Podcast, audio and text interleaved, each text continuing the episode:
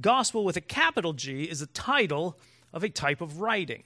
And we have four of those Matthew, Mark, Luke, and John. And so sometimes we'll talk about the gospel or the gospels, and we simply mean the first four books of the New Testament.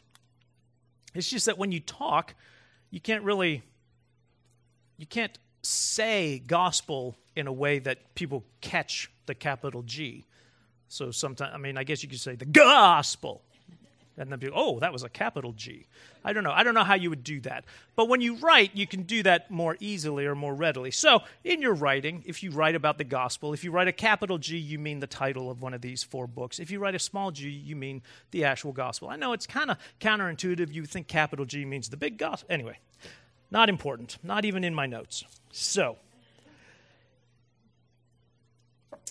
as we've read, Luke doesn't even claim that, you know, he's the first to do this. In fact, it would sound like Luke's not even saying that these four are the only ones, doesn't it? It sounds like there were a few people who wrote something. He says there were many. Many isn't three. Like many is more than three. Even in Greek, many is more than three.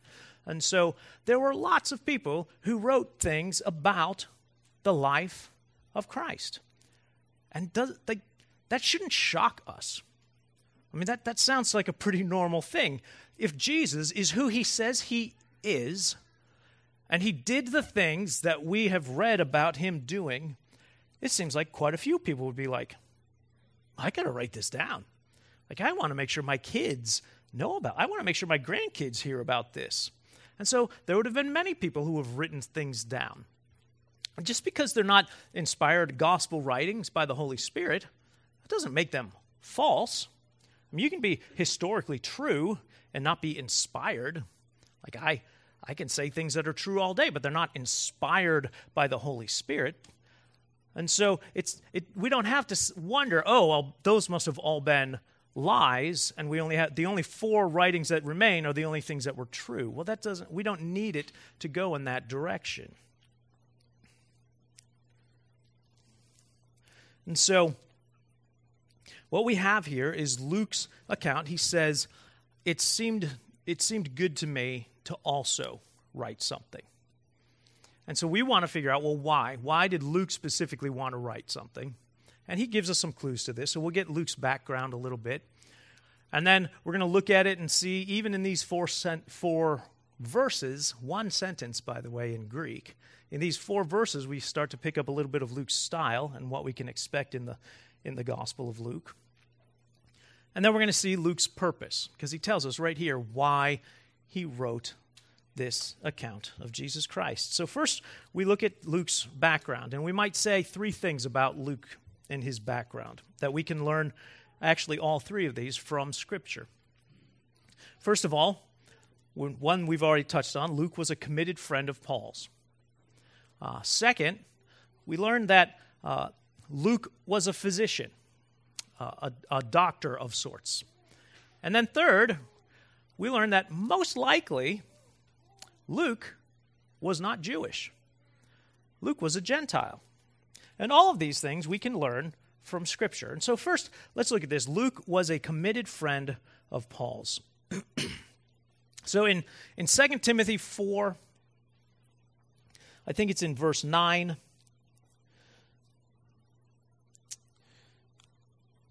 Paul is writing from prison. This is likely the last letter chronologically of Paul's. So he is in prison now for the second time. Uh, and he is writing, uh, likely, uh, the last letter, at least that we have. And he's writing to Timothy, a young man that he had trained, who's now a pastor. And he says to Timothy, in beginning in verse 9 of first, 2 Timothy 4, Do your best to come to me soon. For Demas, in love with this present world, has deserted me and gone to Thessalonica. Crescens has gone to Galatia, Titus to Dalmatia. Luke alone is with me. Get Mark and bring him with you, for he is very useful to me in ministry. Tychicus I have sent to Ephesus. Uh, when you come, bring the cloak that I left with Carpus at Troas, also the books, and above all, the parchments. So, So we're told here that so some folks have left because they've deserted Paul.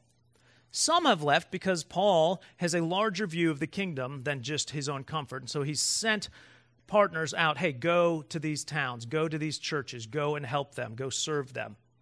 And he says, Luke alone is with me.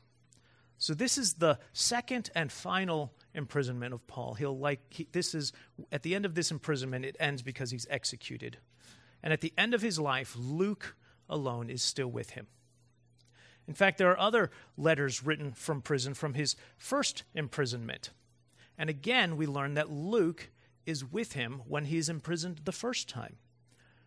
In Colossians 4:14, he says Luke greets you. Actually, he says more than that. Luke wasn't just a committed friend. We also learned that Luke was a physician because in Colossians 4:14, Paul says, "Luke, the beloved physician, greets you." And so Luke was an educated man. I mean, he had an eye and an ear and a mind for details. Uh, he picked up on things. He'll describe things in different ways than, than other gospel writers would describe things. And so, even when there's uh, overlap in, in accounts, Luke's details will add uh, some depth to what we read about some of these accounts. Luke was a physician, and we should expect that to, to have an impact. He's, he's, again, as I said, he's educated. That's why we get this first, these first four verses are one Greek sentence intentionally put together to introduce this gospel. The third, I say he's a Gentile. Why, why do we think that Luke was a Gentile? And so, one clue that we have is from Colossians 4, again. So, in the end of all of Paul's letters, he writes and he says, you know, say hi to this guy. This person says hello. Pass along these greetings. He gives all these instructions. So, in Colossians 4, verse 10, Paul says, Aristarchus, my fellow prisoner, greets you. So there's another prisoner there with him. Uh, Mark, the cousin of Barnabas, concerning whom uh, you have received instructions, if he comes to you, welcome him. So again, Mark is with him. And Jesus, who is called Justus, uh, he's also with him. So these three guys Aristarchus, Mark, and Justus. Uh, these are the only men of the circumcision among my fellow workers for the kingdom of God, and they have been a comfort to me. So, in other words, he says, Here's these three guys. They say hello. These are the only men of the circumcision who are with me right now. In other words, these are the only Jewish fellows with me. They are fellow Jews. They are, they are my countrymen.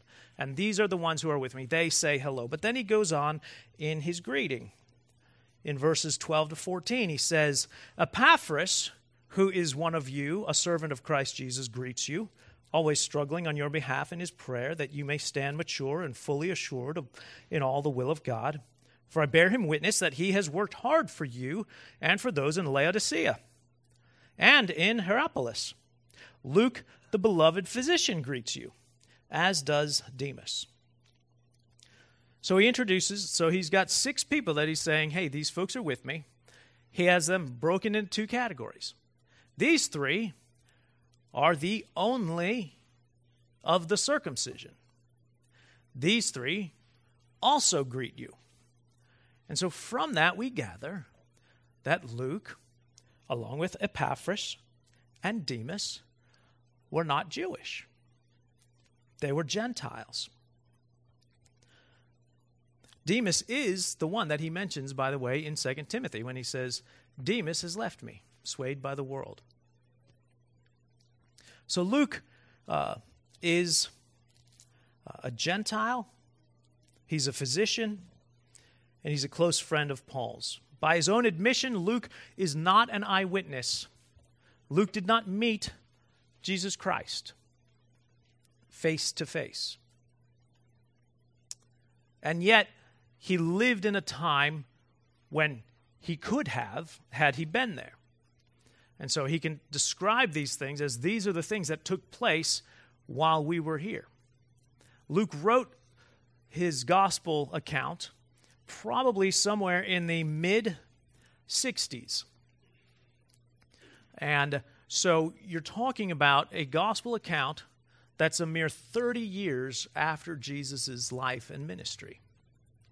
And so there would be eyewitnesses still around.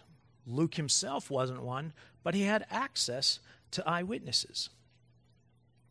He knew people who had interactions. So, like Luke was a companion of Paul's, we know that John Mark was a companion of Peter's. And so, while John Mark is not listed as an apostle, it's possible that John Mark actually was present for some of Jesus' ministry. In fact, in some of those passages that talk about uh, the arrest, when it talks about a young man like running away naked because they grabbed his cloak, uh, it's possible that was John Mark himself because we only hear some of these details in his gospel writing. But to say Luke is a Gentile, it doesn't mean that we're saying that he was an outsider to the Jewish religion. Uh, we read the Gospel of Luke and we see in it someone who had a firm understanding of Old Testament uh, Jewish worship of the law, of the sacrifices. He understood these things. And there were, there were two categories of Gentiles, two ways that you could uh, be a worshiper of the one true God, the God of the Bible. You could be what was called a God-fearer. And this was a Gentile who worshiped God, who perhaps came uh, to synagogues, who would go to the Gentile areas of the, the temple, who would, who would take part in and read and understand and realize and know that the God of the Old Testament, the God of Israel, is the one true God, the only God, the creator of heaven and earth, and they would worship. There were also what was called proselytes. This would be a Gentile who embraced everything about Judaism to such a level that they themselves became Jewish. They would be circumcised. They would have their, their young sons all circumcised. They would live according to all of the, the cleanliness rules and all of the rituals. They would take part in all of that. So it seems that Luke was most likely a God-fearer, not a proselyte, because he's not categorized by Paul as one of the circumcision. And that was a major mark uh, of whether you were a God-fearer or a proselyte, whether you would receive circumcision. So we're not saying that Luke dis- doesn't know God or didn't know God, but that he came to God as a Gentile. So he's not an eyewitness, but he has access to eyewitnesses, eh, specifically to the apostles. This explains why Luke has some details that other gospel writers don't. Now, I mean, obviously, Matthew and John had had all of this information, but Luke, as a physician, he wanted to get to the bottom of things. He wanted to find out what happened from the beginning. Luke alone tells us about the announcements to Zechariah and to Mary. Luke alone tells us about John the Baptist's birth. Luke alone gives us all of these details. And so this brings us to some of Luke's style. Why does Luke tell us some of the things that he tells us? Luke tells us that he, uh, the things that he's telling us, even in this first sentence, he says, What you're about to read is historically accurate, carefully researched, and logically organized. And so, again, remember, Luke is writing only about 30 years after these things took place it's important that what he writes be historically accurate. Because there were people still alive who could say, That never happened. What are you talking about? He never did that writing so close to the time when folks were still around, when folks would remember these things and saying, hey, here's, a God, here's an account of what happened in the life of this man Jesus, people could verify, they could confirm or deny that these things happened. He had to be historically accurate.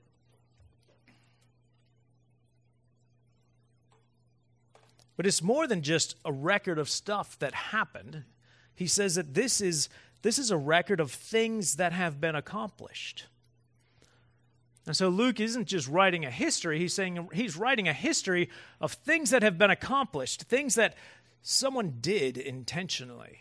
He is writing for us to tell us this accomplished the will of God.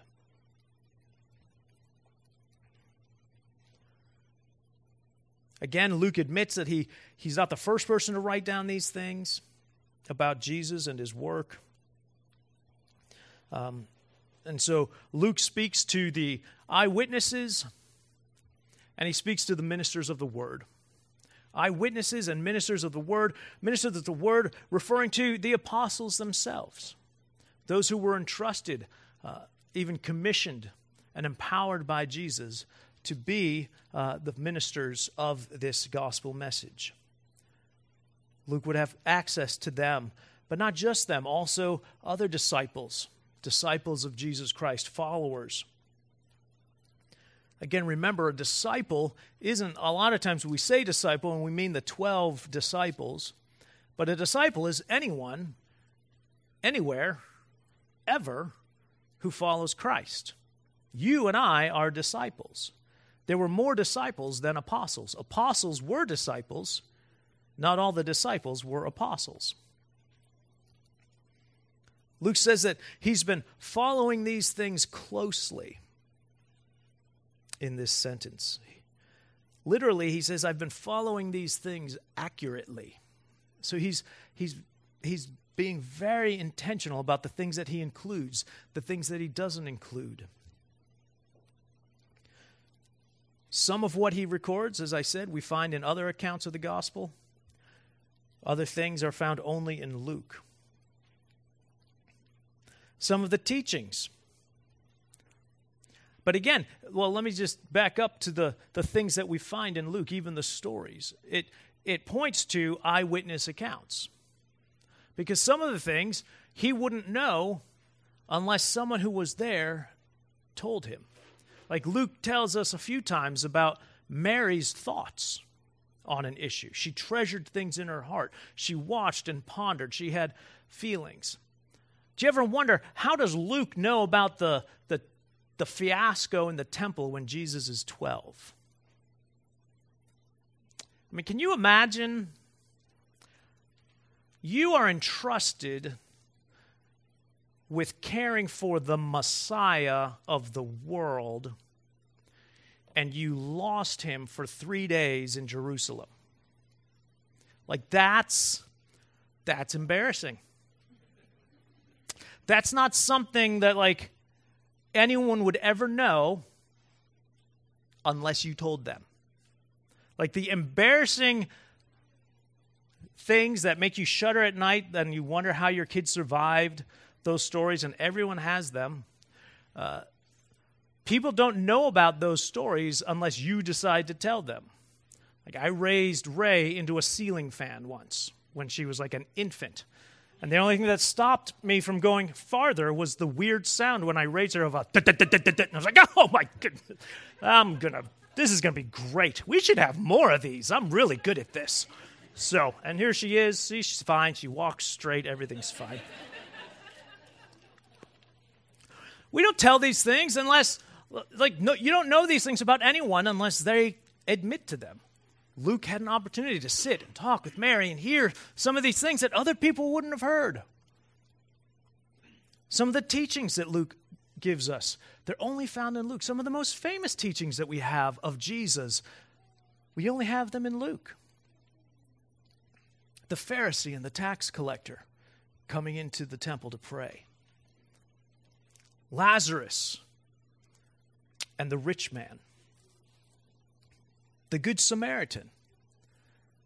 These are things that we know these stories and realize, and we just assume, oh, they're in all four Gospels. Actually, they're all only in Luke. The, the wayward son and what seemed to be the good son. All of these just in Luke. Luke says he wanted to give an orderly account. And he's not saying that like the other gospels are random. He's just saying that there's an intentionality behind how he organized. It doesn't mean that everything he's writing is in a strict chronological order, but that the order he put has purpose. Luke alone records for us what we would call uh, the, the journey from Galilee to Jerusalem. And it takes up about 10 chapters of Luke from chapter 9, the end of chapter 9 to through the middle of chapter 19. We get this statement at the end of chapter 9 that says, uh, From that moment, Jesus set his face toward Jerusalem and began to walk and we hear throughout this these 10 chapters on his on the road on the journey to jerusalem and it's all of this and it's a major chunk of jesus' teaching in this section on his road from galilee to jerusalem. And so in one sense we could we could organize or see that he organized his his book his his account beginning with introductions and preparation for ministry in the first four chapters and then uh, the Jesus' ministry in Galilee, and then Jesus' journey from Galilee to Jerusalem, and then Jesus' ministry in Jerusalem, which includes his, his death and his resurrection.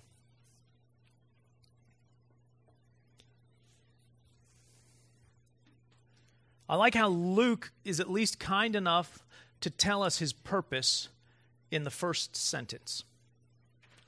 Like, have you ever, I don't know if you've read through John, but if you read through the gospel according to John, you have to go all the way to chapter 20 to find out what John's purpose was. John says in John 20, verse 30, he says, Now Jesus did other signs in the presence of the disciples. John's saying this because uh, John only records seven miracles. So he also is very intentional about what he records. But he says, Now Jesus did many other signs in the presence of the disciples, which are not written in this book. But these are written so that you may believe that Jesus is the Christ, the Son of God, and by believing you may have life in his name. John says, My purpose in writing is so that you can believe that Jesus is the Messiah, the Son of God, and by believing, you can have life in his name. But he doesn't tell you that for 20 chapters. Now, Luke tells us right at the beginning why is he writing this? That you, verse 4, that you may have certainty concerning the things you have been taught. Okay, so now you're like, dude, you just skipped over Theophilus. So we'll just back up real quick. Theophilus, who is this? Is this a real person? Is this just a made up name? Those are some of the theories. So, because Theophilus means loved by God. And so, is this an actual person named loved by God? Some would say, no, it's just, uh, he's just kind of writing real fancy, saying, this is for you, loved by God. Uh, and so it's for all of us who are loved by God. The only problem is, like, people had names like that back then. And he gives him this pretty official court title, Most Excellent Theophilus. Uh, I think it's Felix in Acts who has that same title. Uh, Paul says to him, Most excellent Felix. So it's an actual title for a person. I think it is a person. I don't think it matters because he's dead. I mean, Theophilus isn't around anymore. We don't have to worry about that. Uh, but I think it's written to an actual person who actually was loved by God, who was a follower, who had been taught these things, and Luke said, I'm writing these so that you can have more certainty about what you've been taught. And I think it's helpful that's to an actual person because you, perhaps, are loved by God. Perhaps you're new to the Christian faith and you have some doubts, you have some questions. Maybe you're really old in the Christian faith and you always have doubts, questions. Maybe you're looking still on the outside in on the Christian faith and you just you have some doubts. You have some questions. Luke is saying this book would be really helpful for you because you can know with certainty that these things are true. And I'm going to write these things down for you. This book is written so that you can know with certainty who Jesus is, why he came, and what it looks like to follow him. Does your faith sometimes feel more like a trembling, I sure hope this is true, rather than a Martin Luther, here I stand, I can do no other, so help me God? Luke says, These, what I have written, this can help you. You can, you can have certainty about who you trust, who you are following. Do you wonder at times where God is in the midst of struggle and trial and suffering and loss? Luke writes this so that you can know that Jesus is the one sent because God remembers his covenant, because God keeps his promises. Do you feel overwhelmed by your sin, by your uncleanness before a holy God? Luke is written so that you can know that Jesus, the Son of God, is the friend of sinners. He loves to hang out with sinners. Do you feel too far removed from God by your choices and actions and decisions? Luke is written so that you know that Jesus is the seeker and finder of lost souls. Do you feel broken and permanently damaged by your sin? Luke is written so that you can know that Jesus is the gentle healer. He is the Savior.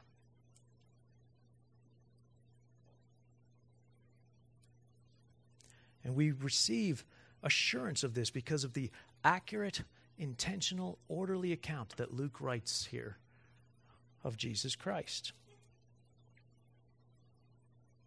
It's exciting. I think next week we'll do more than one sentence, though.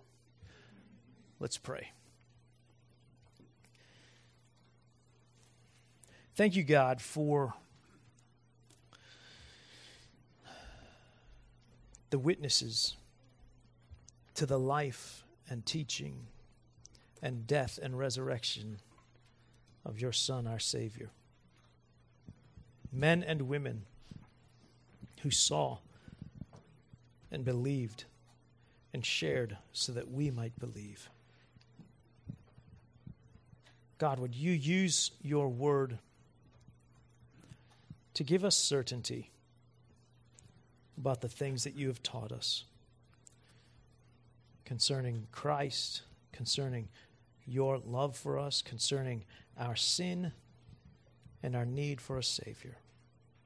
In Jesus' name we pray. Amen.